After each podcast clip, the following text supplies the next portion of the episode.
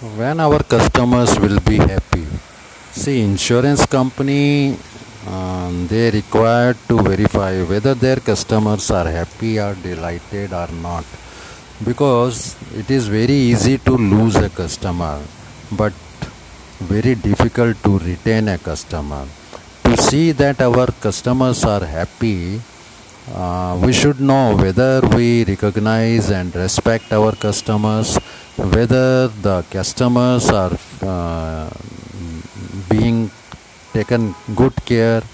What are the feelings of our customer? If they are ignored, then we lose our customers. Then customers, uh, we should not take advantage of our poor customers. We should work for our customers, and customers should feel cared and they should be helped in all possible ways.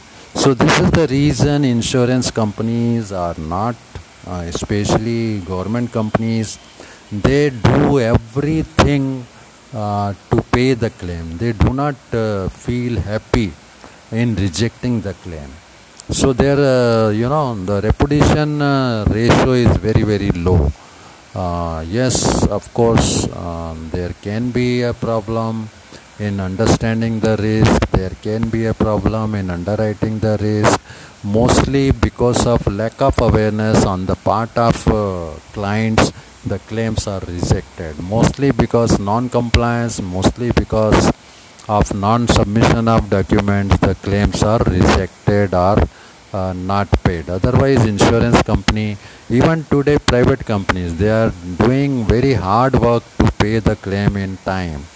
So it is better to have good understanding better to have good relationship better to be aware as what is covered what is not covered.